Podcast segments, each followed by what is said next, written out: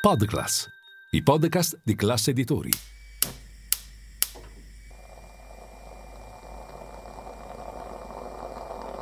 Buongiorno dal gruppo Classe Editori. Io sono Massimo Brugnone. Oggi è giovedì 15 giugno e queste sono notizie a colazione, quelle di cui hai bisogno per iniziare al meglio la tua giornata.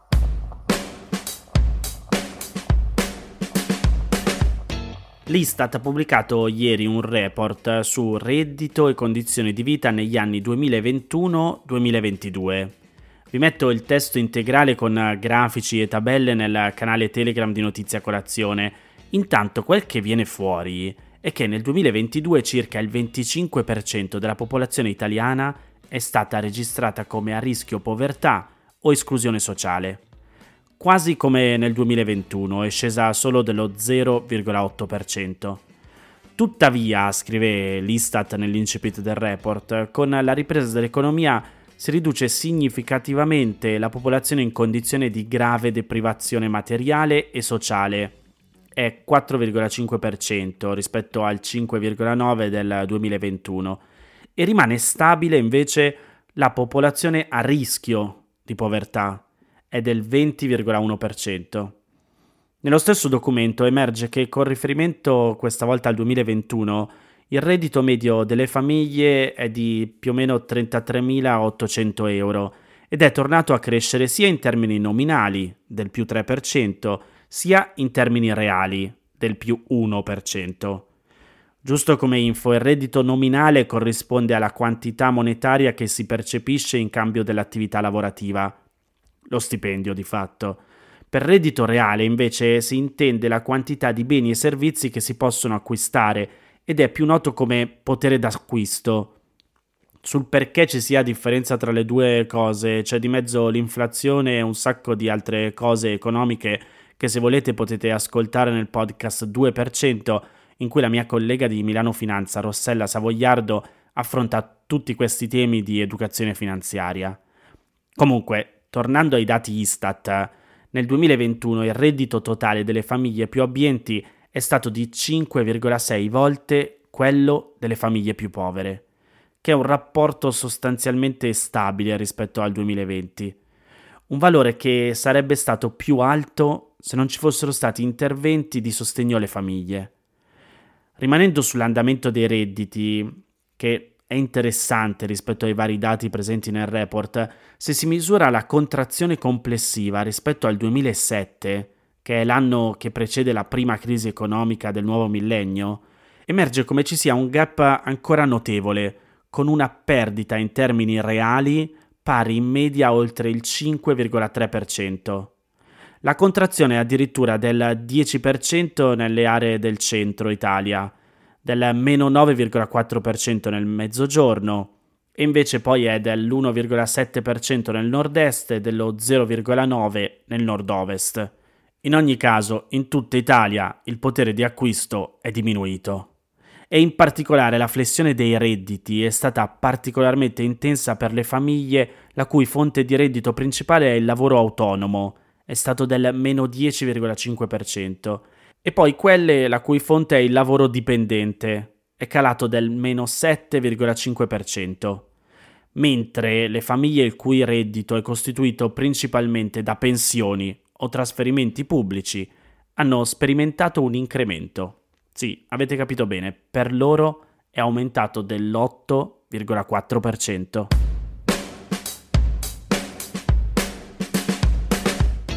Nella notte tra martedì e mercoledì un barcone su cui viaggiavano decine di persone migranti è naufragato al largo del Peloponneso, in Grecia.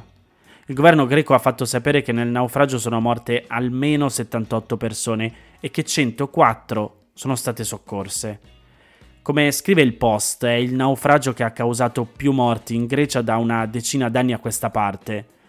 Rispetto a quando sto registrando il numero dei morti potrebbe aumentare, L'Organizzazione internazionale per le migrazioni ha scritto che, secondo le prime informazioni, a bordo dell'imbarcazione, un ex peschereccio, c'erano circa 400 persone. Secondo le prime testimonianze delle persone soccorse raccolte dalla TV pubblica greca, A bordo dell'ex peschereccio c'erano fra le 500 e le 700 persone e un funzionario greco, che ha preferito rimanere anonimo, ieri ha detto al Guardian che il numero dei morti stava salendo di ora in ora e che a galla non sono rimasti pezzi dell'ex peschereccio. La barca è affondata a circa 80 km a sud-ovest dalla città greca di Pilo e stando alle prime informazioni a bordo c'erano soprattutto uomini provenienti dall'Afghanistan e dal Pakistan. L'ex peschereccio era partito da Tobruk, in Libia, e sempre stando alle prime informazioni era diretta in Italia. E in effetti negli ultimi mesi le partenze di migranti dall'est della Libia verso l'Italia si sono molto intensificate. Le dinamiche del naufragio non sono ancora chiarissime. Frontex, la controversa agenzia europea per il controllo delle frontiere, ha fatto sapere che aveva avvistato l'ex peschereccio martedì mattina e che aveva informato le autorità competenti. Mercoledì mattina la Guardia Costiera greca ha diffuso un comunicato sostenendo che alcune ore prima del naufragio i migranti a bordo dell'ex peschereccio avevano rifiutato l'assistenza di una nave della Guardia Costiera che si era avvicinata a loro. L'ONG Alarm Phone, che gestisce un centralino telefonico per migranti sempre attivo, ha pubblicato una sintesi delle proprie comunicazioni con le persone a bordo dell'ex peschereccio. Stando alle informazioni di Alarm Phone, già martedì mattina i migranti avevano chiesto di essere soccorsi e di avere esaurito acqua e cibo a bordo. In una delle ultime conversazioni col centralino, i migranti avevano spiegato di essere in contatto con la polizia. Non è chiaro però a quale autorità si riferissero. Sempre nel momento in cui sto registrando, nessun giornale ha riportato la versione delle persone soccorse. Rimanendo un secondo sulla tematica immigrazione, volevo dirvi che tra un mese esatto andrò a Lampedusa perché voglio provare a raccogliere le voci appunto di chi vive l'isola in tutte le sue sfaccettature, da chi ci è nato, chi lavora e vive grazie al turismo e chi invece vi opera per motivi umanitari. Se avete informazioni, contatti, suggerimenti che volete darmi, scrivetemi all'email notiziacolazione-class.it. Non ho ancora deciso se con il materiale raccolto farò una puntata speciale di Notizia Colazione oppure un podcast ad hoc, però vi leggerò e cercherò di seguire i vostri consigli.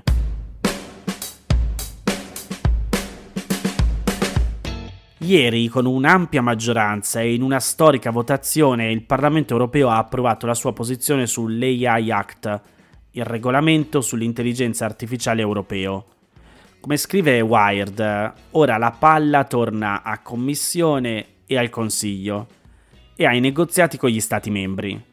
In sintesi, i parlamentari europei hanno votato contro l'utilizzo di sistemi di identificazione biometrica negli spazi pubblici, come per esempio il riconoscimento facciale in tempo reale. Una richiesta portata avanti in tutta Europa dalla campagna Reclaim Your Face negli ultimi due anni e che fino all'ultimo ha visto i parlamentari del Partito Popolare Europeo di centrodestra, il PPE, proporre emendamenti poi bocciati. Alcune settimane fa il ministro dell'Interno Matteo Piantedosi aveva paventato la possibilità di introdurre sistemi di riconoscimento facciale nelle stazioni italiane, una posizione che stride con quanto appena approvato a livello europeo. Sul punto, il relatore della AI Act a Bruxelles, Brando Benifei, ha detto così.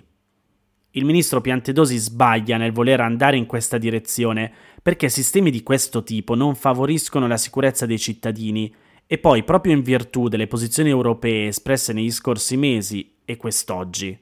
Il riconoscimento biometrico a posteriori è possibile unicamente con autorizzazione dell'autorità giudiziaria e per finalità legate a un crimine già commesso o in corso di investigazione. È arrivato un no del Parlamento anche alle attività non mirate di scraping di immagini facciali su internet o in filmati a circuito chiuso, ovvero nei casi in cui questa attività non sia volta alla ricerca di un particolare soggetto e a seguito di un mandato di polizia o di autorizzazione da parte dell'autorità giudiziaria.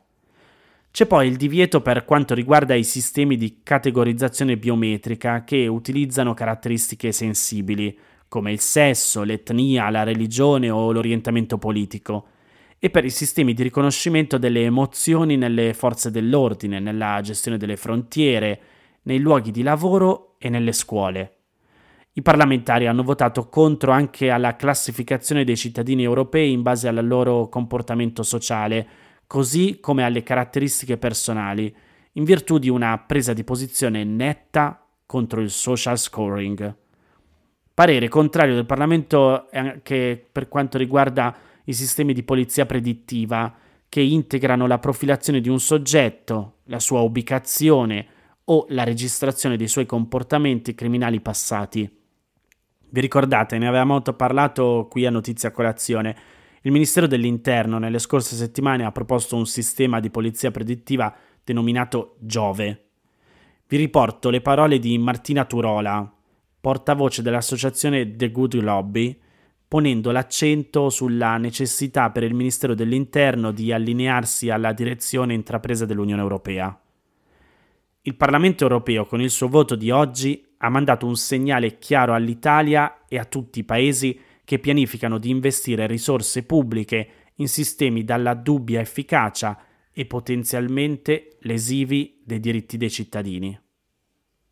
Per quanto riguarda poi la violazione delle norme sull'intelligenza artificiale, previste nel regolamento, leggo fra virgolette, nei casi delle aziende le sanzioni arrivano fino al 7% dei guadagni.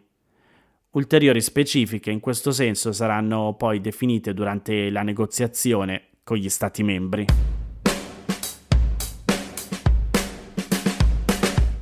Queste erano le notizie a colazione di oggi. Se volete suggerirmi alcune notizie o mandarmi i vostri commenti su quelle trattate, potete scrivermi all'indirizzo notiziacolazione.it. Se volete rimanere aggiornati c'è il canale Telegram di Notizia Colazione. Nel sommario della puntata trovate il link per gli altri podcast del gruppo Classe Editori. Io vi aspetto domani per iniziare insieme una nuova giornata. Un saluto da Massimo Brugnone.